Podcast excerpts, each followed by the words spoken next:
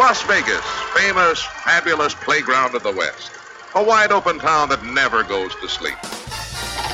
Vegas! Vegas, baby, Vegas! You're either in or you're out, right now. My best mates are down in Las Vegas this weekend. I'm told it's incredible. Las Vegas, here we go!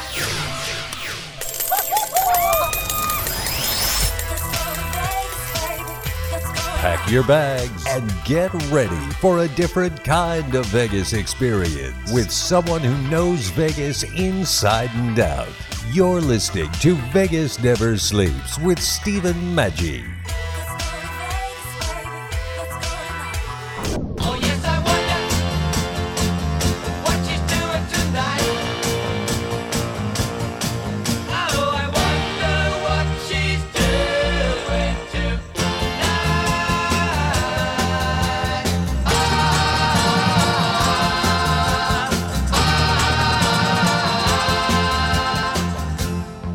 You might not think a lot about the music that Bobby Hart and his partner Tommy Boyce put out, and yet that music was really the soundtrack to the 60s. A lot of things we saw as children on television shows, listened to, groups we followed, music all came from them. And we have the pleasure of having Bobby Hart on, who wrote a really interesting book we want to talk about called Psychedelic Bubblegum. Bobby, what an interesting time and what an interesting story you had. Do you get a lot of people that come and ask you, didn't you write this or didn't you write that, that kind of thing? Well, sure. We get that from time to time, and most of the time I can say yes. Yeah, exactly. Well, let's talk about your career, first of all, because I find it really interesting. It all started where you listened to the radio and wasn't crazy about the DJ. Kind of explain what happened there. Well, I grew up really influenced by music and loving music, and knew in my heart of hearts that I wanted to. That's what I wanted to do with my life, something to do with music, but I was painfully shy as a kid. So I figured, well, disc jockey, I can sit in a darkened room and nobody will see me, and I can still be a star in my hometown or whatever. But I came over to go to Los Angeles to go to Don Martin School of Radio when I was 18, and right away I got sidetracked into thinking, hey, I think I can be a recording artist, because the whole music scene had changed. And it wasn't like the first half of the 50s where you had to be a trained kind of voice to even compete. Now rock and roll had come in, and Elvis Presley was happening, and this was 58. So I broadened my horizons a little bit and said, hey, I can do this. And I had a record deal within 4 months of hitting town. It changed, and the music was something, I guess, you just... the change of the music from the stuff we listened to in the 50s to rock and roll with Presley and stuff, you just kind of got caught up with that. I loved it. I was listening to country music up until then because I didn't really resonate with too much of what they were calling popular music. But then Elvis hit the scene, and everything changed, and we had the rockabilly stuff, and then we had the doo-wop stuff, and the black music that was crossing over for the first time and being heard by white audiences, and I was in love with all of it. It was an incredible time. It really was the first thing, really, of integration of cultures, which we didn't see before, and I think rock and roll was one of the really instrumental parts of bringing that together. Was it something that was pretty easy to pick up once you started listening? You said you listened to country before. Was it kind of easy in your mind to integrate all that as you started thinking about writing songs? It was, because rockabilly was a cross between country and rock and the doo-wop stuff. I loved when I was exposed at first to the black music in Phoenix, Arizona. I had to, they didn't have it in my local record store. I had to drive to the black section of Phoenix, and I had to listen to the one black station in town to hear this stuff. But it was only a couple of years before it became mainstream. And but I had a real connection with both country and what they called race music in the beginning, and it became R&B. Did you have albums like the Chuck Berry stuff and all that, Little Richard and all that kind of thing? Absolutely. I got a job when I hit L.A. In '58 printing record labels, and so I was exposed to. I had the record pressing plant was right next door, and I could go over there and I could get the overage as if they had stacked up in the back, and I'd get free records on specialty. I also had all the Little Richard stuff and and the Richard Berry and the Chuck Berry and all the Berries. So where does the songwriting come in? Where do you finally get the big break that puts you up there really to a whole nother level? Well, as I said, I wanted to be a recording artist, and I was working at that, and I was having records out every few months, but they were all bombs for about 6 years. But in the meantime, actually, before I even started, my first record producer, before he signed me, I played him something, and he said, well, you sound pretty good, kid, but I'm only looking for people who have their own, artists who have their own material. Let's go home and write some songs and come back and see me. So that's what I did. I never had done it because he told me to do it. That was, I see, well, this is the next step. I want to get a record deal. I better do it. So I went home and wrote and then demoed 3 or 4 songs and took them back to Jesse Hodges, my first guy, and so he signed me on the basis of that. And during those 6 years of famine, if you want to call it that, of not having any success, but I was, not thinking about it, but I was honing my craft during that time. I was getting better, so I was learning how to write songs, and then when I teamed up with Tommy, we had success as writers several years before we did as recording artists. Yeah, I love talking to songwriters like yourself because it's something I simply can't do, but I love the music. Tell me a little bit about the process. Is some of these ideas come up into your head, and you sit down, and then partnering with somebody, and making beautiful music together is incredible. And is that just having kind of a meeting of the minds? What does that all entail? Yeah, collaboration is there's two parts to that question. The process, when we got into it, we were just eating and sleeping and thinking. Songwriting, so we always had our ears open. Well, there's a line, there's a title, there's something that I just heard you say. Let me write that down, or something that I just heard myself say. So we always had the notebooks going with the titles and the lines, and you're just thinking of it all the time. And we're picking up Cashbox and Billboard magazine, and we're analyzing. Oh, here's the top 100. Why is this song a hit? Maybe I wouldn't have bought this record, but I want to know why a lot of other people did. So it just becomes your life. And then when it gets to collaboration, it was just a stroke of genius that Tommy and I had paired up. We were really different in a lot of ways, although we were the same age and the same height and build and weight and all. Yeah, I remember seeing you guys. You did some situation comedies and so forth, and as singers, and so forth. Yeah. I remember that. It was kind of cool. Did you enjoy doing that? Because I distinctly remember that. I think I want to say Bewitched and a couple of other things as a kid, and seeing these guys. Wow, these are pretty good. It was fun. We when we re-signed with Screen Gems Columbia Music, which was our music publishing company, but it was owned by Columbia Pictures and Screen Gems TV. And we re-signed after 3 years of being with them, and had the Monkey hits and so on. They offered us not only to write for them, but they offered us our own record label and to develop a television sitcom for us, and that's what they began doing. And so they put us on all the shows, guest starring on Flying Nun and I Dream of Jeannie and Bewitched, as you mentioned. Yeah, all the shows they had running on Screen Gems at the time. Well, what's funny is, and as I thought about it, your book is, I love the title with bubblegum in there, and I think people, because of that, might have think of that, but they don't realize you guys wrote some songs that had real feeling. It Hurts So Bad is a great song, so it isn't all just about some quick bubblegum stuff that's, that the Brady kids are going to sing or something, right? I mean, there's a lot more to this. I mean, you had some stuff that's really strong. That's kind of one of the reasons we titled the book as we did, because we kind of got pigeonholed as bubblegum producers because of the young audiences we were writing for with the Monkees and so on, even some of our own records.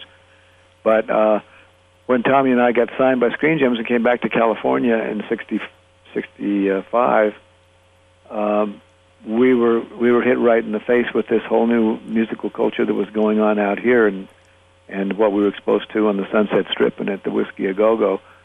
And it was music they were calling psychedelic music. So we began to integrate certain elements of that into our production. So I said it might be more accurate to call the music we were making in the second half of the 60s psychedelic bubblegum.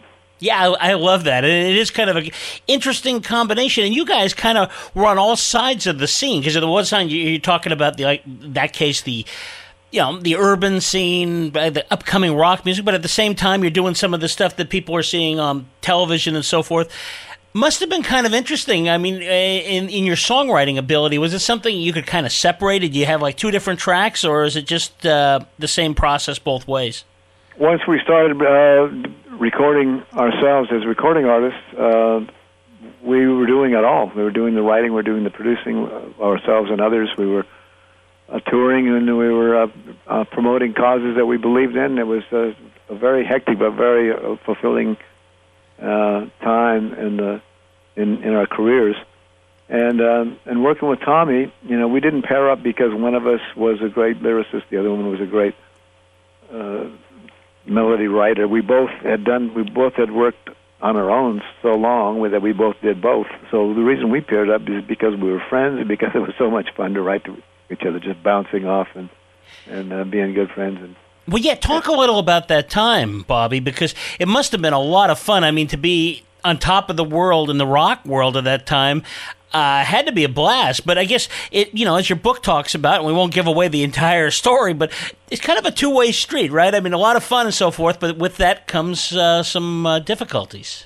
Well, it's, as I think it was George Harrison who said that we gave the fans our music, and... I forget the quote, but it had to do with nervous system. That would, in the process, we lost our nervous systems. Yeah, so, yeah. I mean, it's just a lot of pushing and pulling at you constantly. Everybody wants this or that, and trying to do it all does take an emotional toll. And yet, when you run on stage and you got 25,000 kids screaming and mouthing every word of a song you wrote, that just made it all worthwhile, and the energy comes back. So it's like you said, it's a two-edged sword, but one that we would never regret in a million years.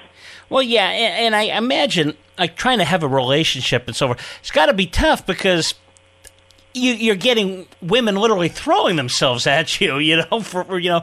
Really? I know. I didn't see any of that. No, I'm just kidding. yeah. Okay.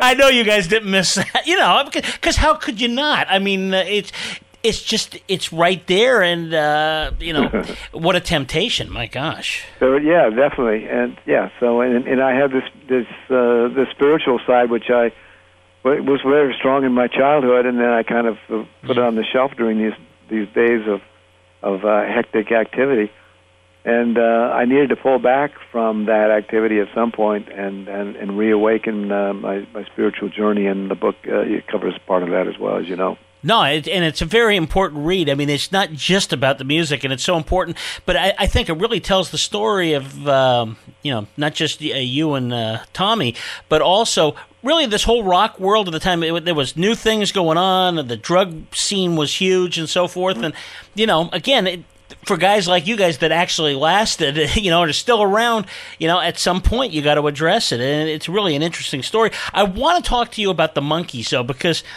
people that weren't around at that time probably don't realize what a phenomenon it was, and we all heard the stuff like, oh, it was a fake group and stuff, but the music was real, and quite honestly, that music has lasted through the years. Tell us about that, because was it a question where Kirschner and so forth had come to you guys and, hey, let's put some music together? Because, they were a bunch of guys that just were kind of a fall group. They didn't really exist, and yet the music was real. Yeah, they became a real group. We didn't actually, Kirschner was our boss at Screen, the high boss at the publishing company, but he was in New York, we were in L.A., we were getting all of these opportunities being sent out, in the LA office, because we were out here where the music and television industry was. So that's how we got to write the theme song for Days of Our Lives and for a number of other television and movie projects. So that was just another interview that we had when we went over to the Columbia lot and met with the producers of the Monkees television show. They said, we're getting ready to do this show. We're going to cut a pilot, and it's going to be American Beatles on television, and we need this kind of music, and you guys can produce it and so on. And so we saw that was this was our big opportunity.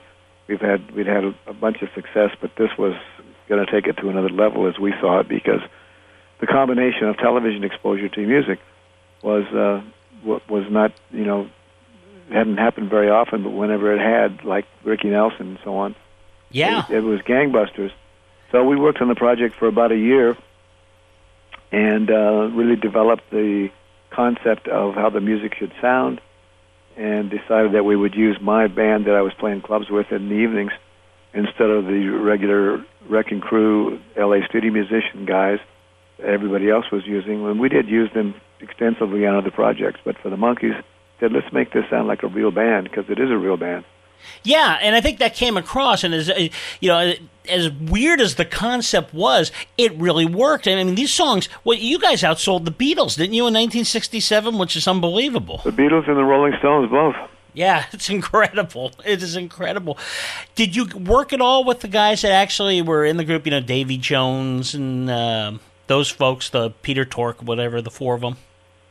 We did. We decided that at the beginning we thought we'd really hit the double jackpot between Mickey and Davy's voice as lead singers. Everybody in the group can't be a lead singer in our estimation. So Mickey has one of the preeminent voices of the 60s, and Davy was great for those certain songs that we wrote for him that was, he had a sound that was reminiscent of that, or that group that we had all been watching so closely called the Beatles, and yet it didn't sound like them. Yeah. So it was just in all the other English groups that were happening from the British invasion. So he was perfect for those slots. And we tailored songs to the two of them mostly. Yeah, yeah. Well, and that makes a lot of sense. Now, I know eventually they all decided they wanted to be a real group at one point. Did you follow them all the way through, or was it just in the early days and then... they took over? How did that work? No, it was a happy surprise for us when they pulled the coup and said, no, from now on, we're going to produce our own records. Because they, number one, they continued to come back to us for material, so we had songs in every Monkey album, but it gave us the opportunity to accept one of the offers we were getting to become recording artists, which is what we had wanted to do since we started. More with Bobby Hart, who was once part of the singer-songwriting team of Boyce and Hart. Together, they produced 3 top 40 hits as artists, and the duo is also well known for its songwriting for the Monkees. This is Vegas Never Sleeps. Hi, I'm Gordy Brown, and you're listening to Vegas Never Sleeps with Steven Maggi.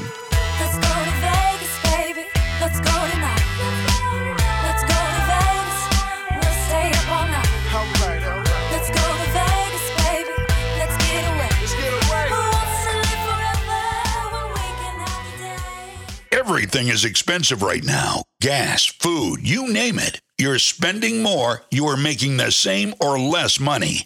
So, what do? You rack up credit card debt, that's what you do.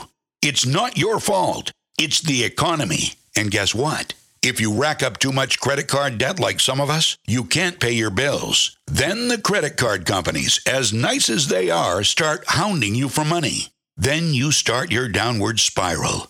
A smart thing for you to do is to call the Zero Debt. They can help you consolidate all your credit card bills into one affordable payment. Millions of people have done it. It works to make you debt-free. Make this free call right now. It costs you nothing to learn more. 800-284-1349. 800-284-1349. 800-284-1349. That's 800-284-1349. Attention timeshare owners, call the Timeshare Exit Hotline now. We can help you legally get out of your expensive timeshare contract.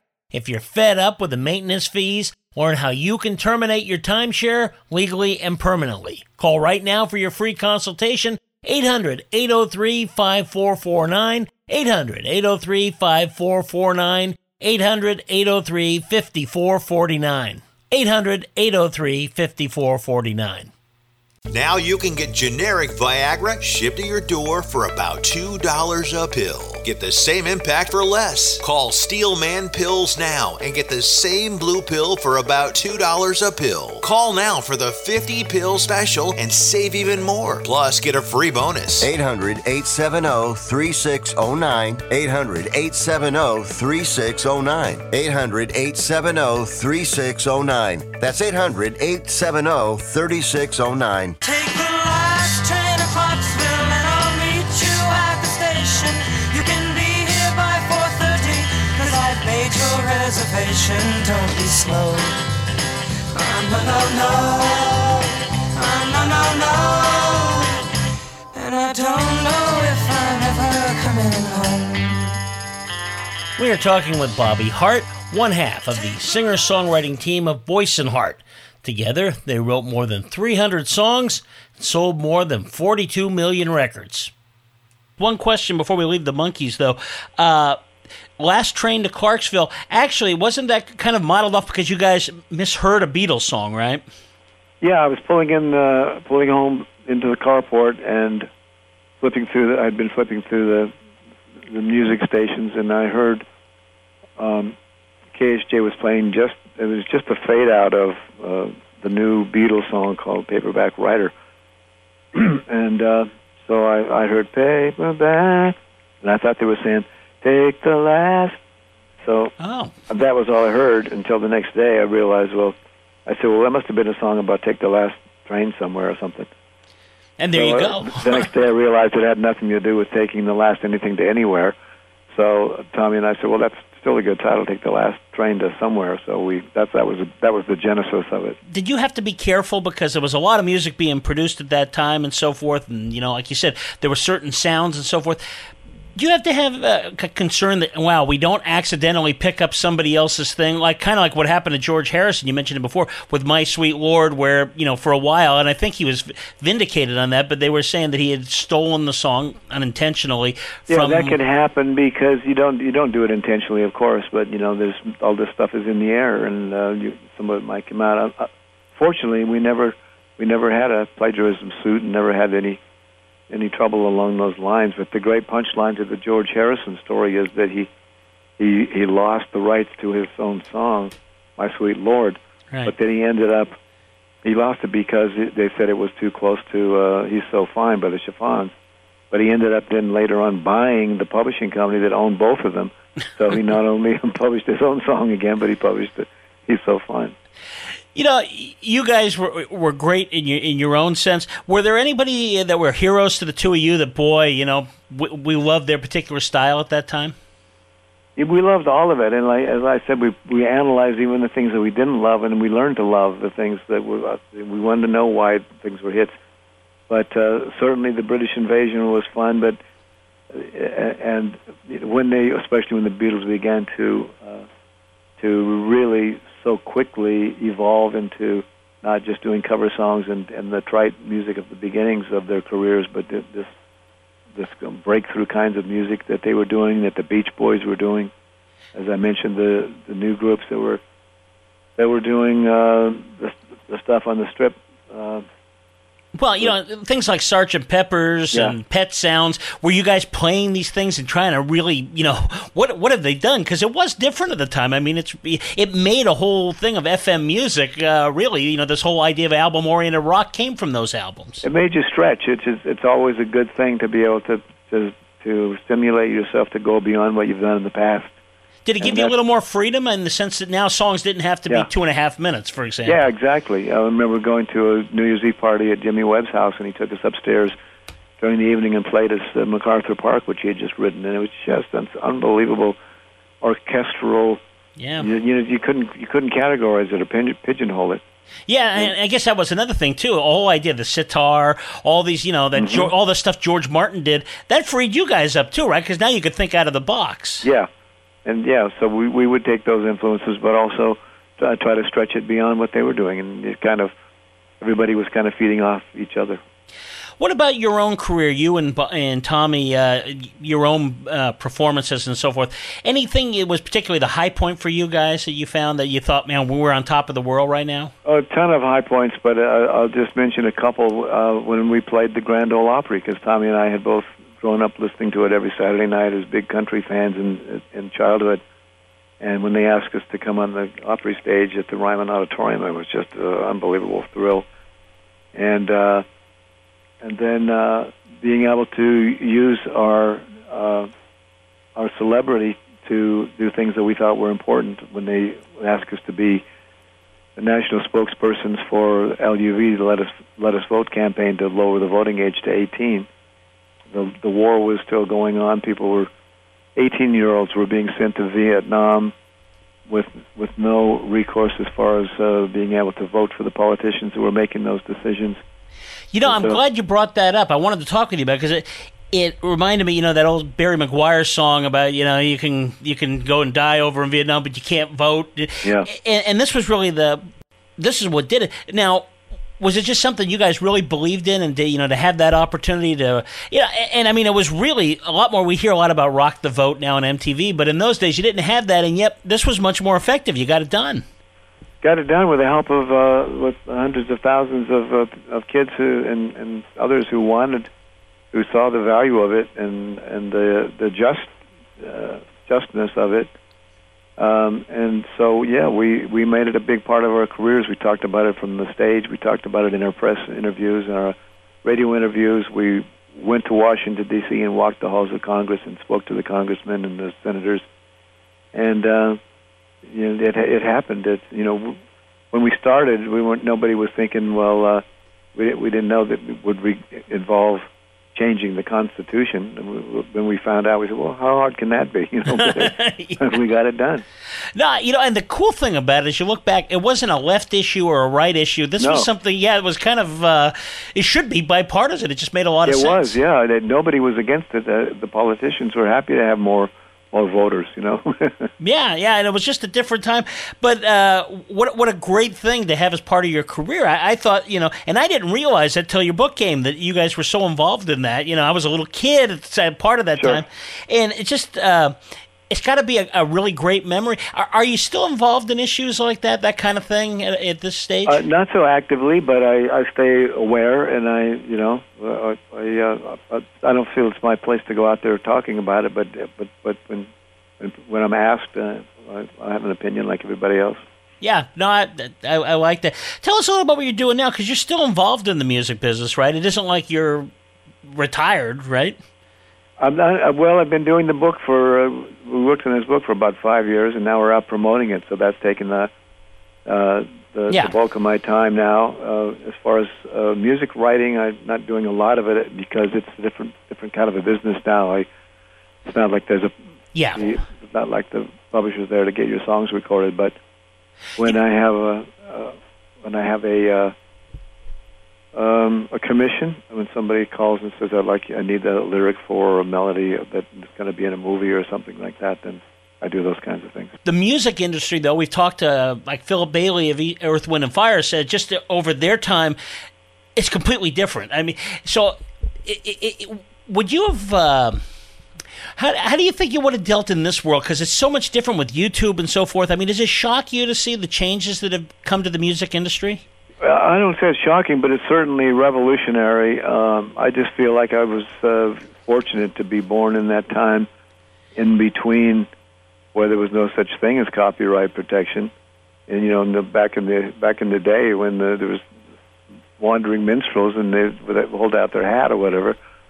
And I was in that time where, yes, music was protected because it only makes sense. People give up their lives. They don't have to work a day job. They can get paid for for the years of time they put in to learn how to write good music. And now we're back to holding the hat out again. You know, you don't get paid for music anymore. People expect it to be free. So the only way you can make money is to go on the road.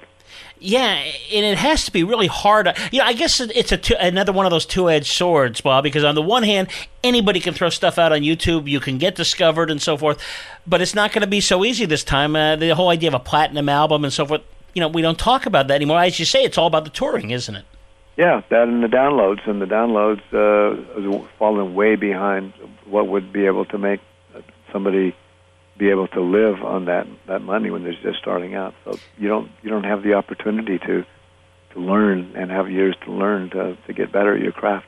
Well, what do you think about today's music? I mean, you know, it's frustrating to me because there's so little rock now, you know, and I don't know if it's. I don't think it's ever going to die. I hope not. But you know, it's just kind of all fragmented. What's your take on music today?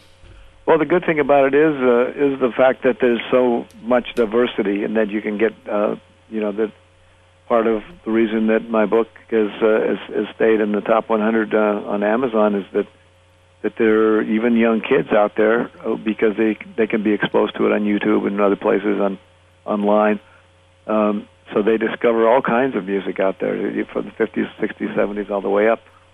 And the unfortunate part is that there's not really a good platform where you can go and make money from doing that.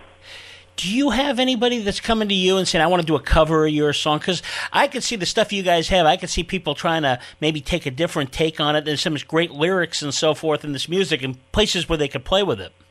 It's always gratifying to hear the cover versions, and always wonderful surprises when you see Cassandra Wilson doing them, not just doing Last Train to Clarksville in a jazz style, or seeing the Grascals or Lester Flatt and Earl Scruggs doing a bluegrass style of the same song. I mean, it's just so much fun to watch that happen, and to see the Disney movie Monkey Kingdom, which came out this year, and using theme from the Monkees as the opening credits. Those are all wonderful surprises.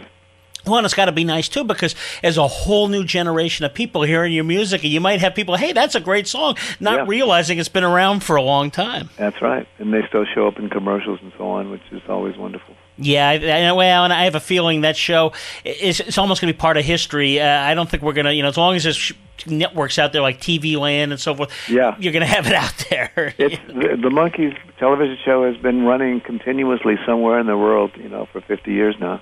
Yeah, it's absolutely incredible. And your music will be played, I see it long after we're all gone. They'll still be playing your music. It's incredible.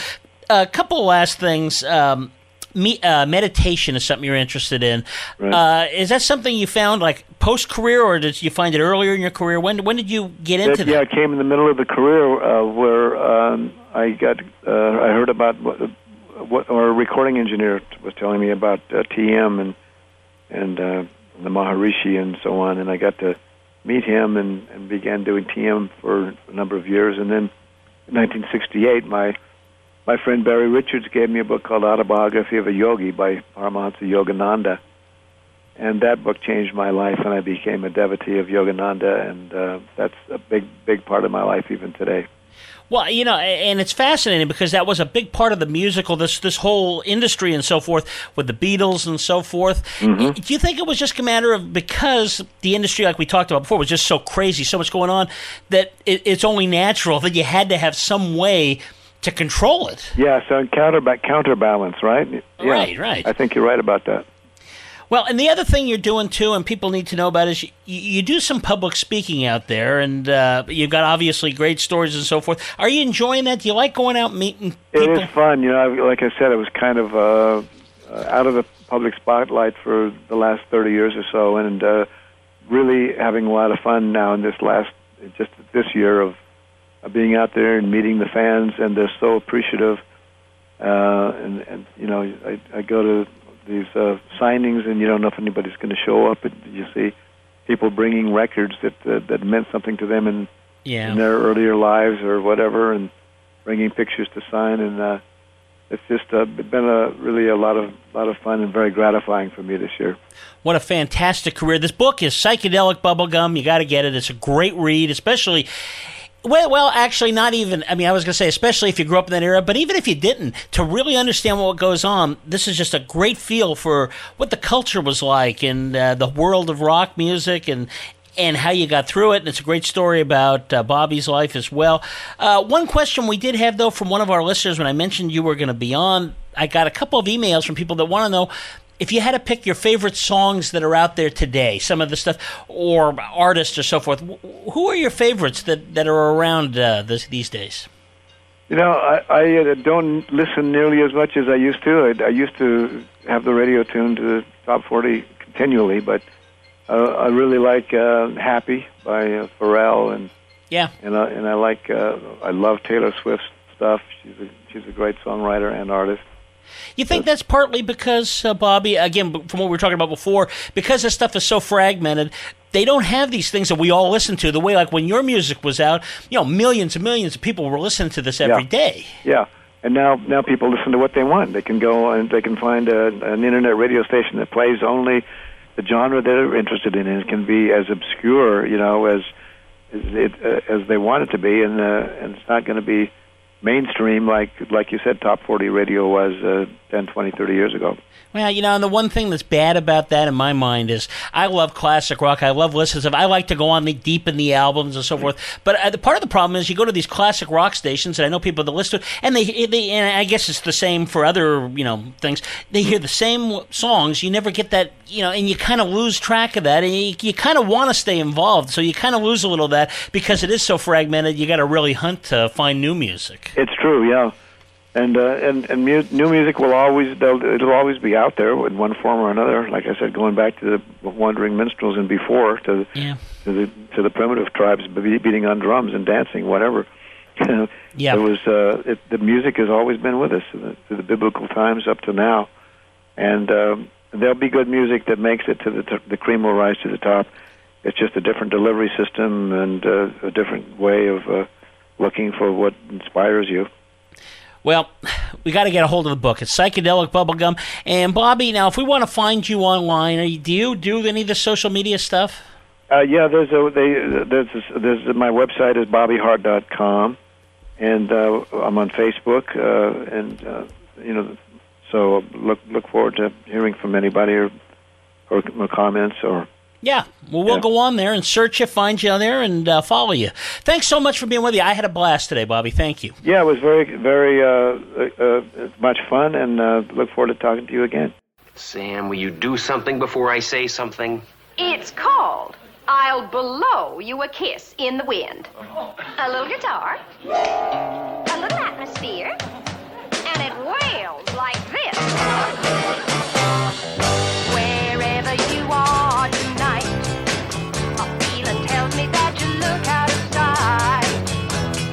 I'm gonna blow you a kiss in the wind.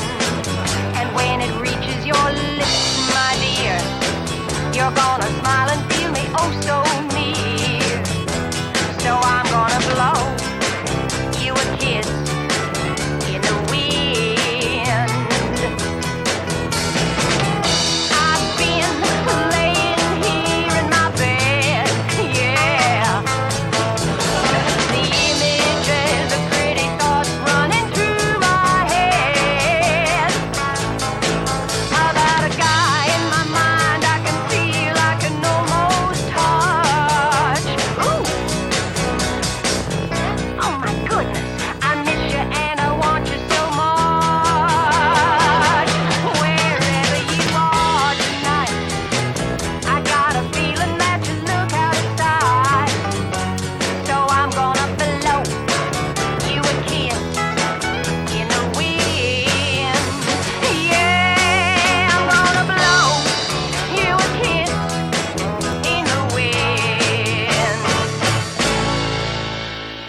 Please follow Vegas Never Sleeps on all social media platforms, including Twitter, Facebook, and Instagram. And thanks for listening today. This is Steven Maggi reminding you, Vegas never sleeps. Greece is cheap. But the airfare costs a fortune. Paris? Not much closer. And again, airfare... What about Puerto Vallarta? Let's face it, flying anywhere is just too expensive. Wait, what's this? Low-cost airlines. With one call to low-cost airlines, you'll drastically slash your travel costs. We're talking insanely low airline prices to any of your favorite destinations. Where would you like to go? London, Rome, Costa Rica, Australia? Wow, that's cheap. So why wait? Call now to learn how crazy cheap it is to fly anywhere in the U.S. or international. Our prices are so low, we can't publish them. The only way to get them is to call to instantly hear the most amazing best deals on airlines. Travel. It's that easy. So call now and start packing. 800-430-7923. 800-430-7923. 800-430-7923. That's 800-430-7923. If you are trying to quit drinking or doing too many drugs, listen to me. You don't know me and we'll never meet.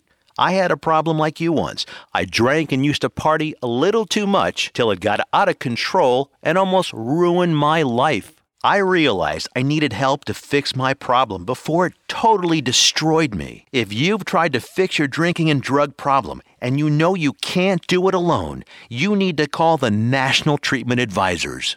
They'll immerse you into a 30-day program to replace your old habits with new habits and totally change your life. And if you have PPO private health insurance, the entire program may be covered. Fix your problem right now before it gets any worse. Get clean. Call now and learn more. 800-537-3908. 800-537-3908. 800-537-3908. That's 800-537-3908.